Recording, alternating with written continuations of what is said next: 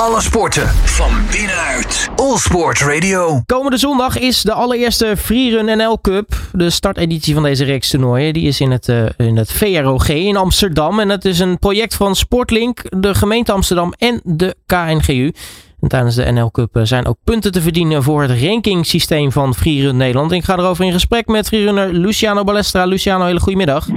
Yes, goedemiddag. Ja, eh, kan jij eens eh, aangeven of vertellen hoe groot deze, deze stap is in het freerunnen in Nederland? Ja, zeker. Het is een grote stap die we gaan maken.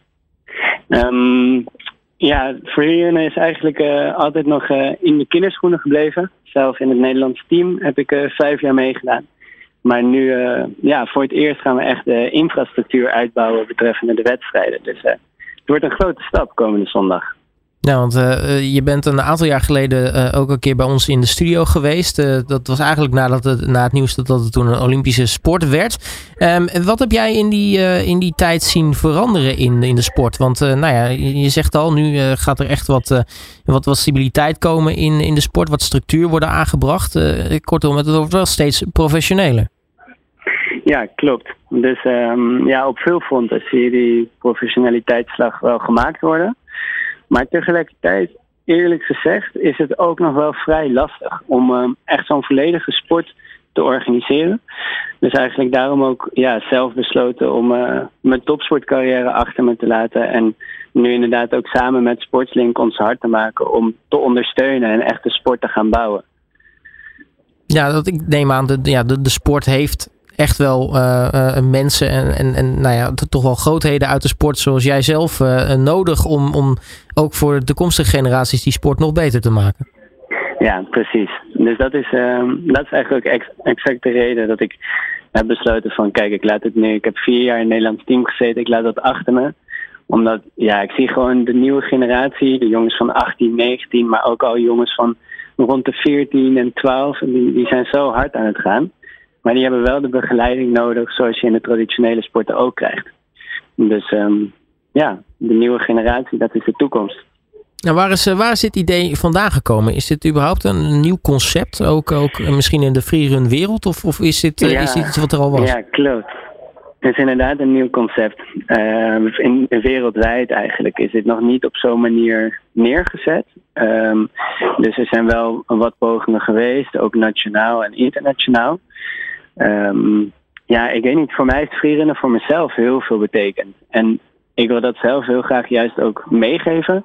En de jeugd die nu veel op de telefoon zitten en de hele dag binnen zitten en helemaal gekluisterd zijn aan TikTok en dat soort dingen.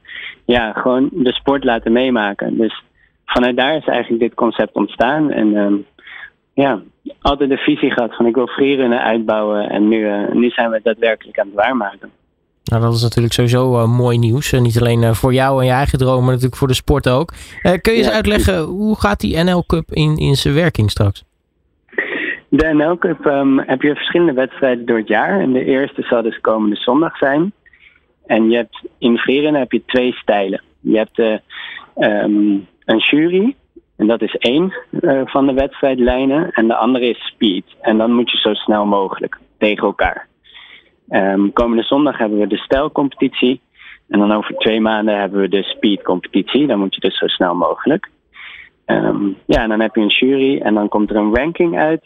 En dan, dan daarvan kan je punten krijgen en dan kan je je um, op die manier doorstromen naar de grotere wedstrijden. Ja, want dat is het belang uiteindelijk van dat, dat rankingsysteem wat er dan is. Ja, klopt. Dus het idee is um, precies dat, om echt, ja, net als in de traditionele sporten, echt de infrastructuur te bouwen, zodat het ook voor de beoefenaar duidelijk is van hé, hey, waar kan ik naartoe groeien en hoe kan ik daar ook uitkomen. Um, dus dat is inderdaad het idee. Hoe gaat het er eh, komende zondag uitzien? Komende zondag wordt super tof in het centrum van Amsterdam. Um, en gedurende de dag heb je de kwalificaties. En dan om vier uur, van vier tot zes, zijn de finales. En die worden gepresenteerd door twee supercoole presentatoren.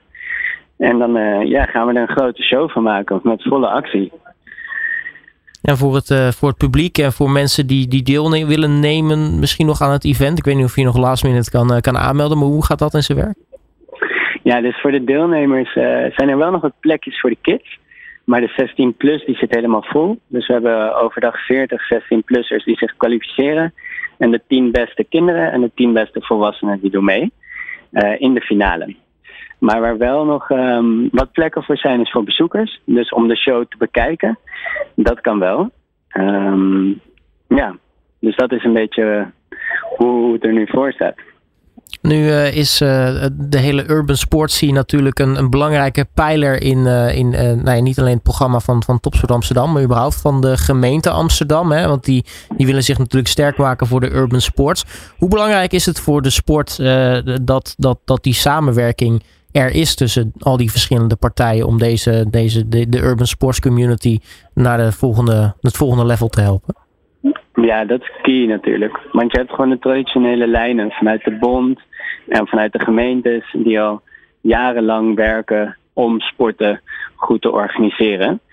Um, dus die lijnen in combinatie met dan de communities uit onze scene, ja, die zijn erg belangrijk om de sport ook daar te krijgen en om de jeugd ook de mogelijkheid te bieden om door te kunnen groeien en te kunnen ontwikkelen. Nou, want ik uh, kan me ook voorstellen, ook uh, vanuit de bond, uh, de, de, de, de gymnastiekbond, de KGU, dat het in het begin toch wel even, even wennen was om alles op elkaar af te laten of af te, of af te stemmen. Ja, zeker. Maar wat wel heel tof is aan de KGU nu, is dat ze zich echt hard maken om ook dat veilig sportklimaat te creëren en ook ja, daarin met ons samen te werken en zich ook aan te passen aan onze cultuur.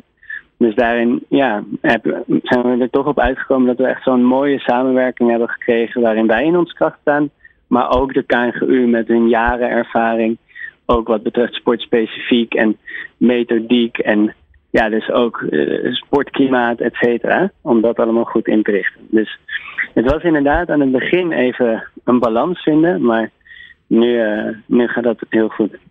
Nou, tot slot ben ik benieuwd, wat, wat hoop jij zelf uit de komende zondag te halen? Goeie vraag.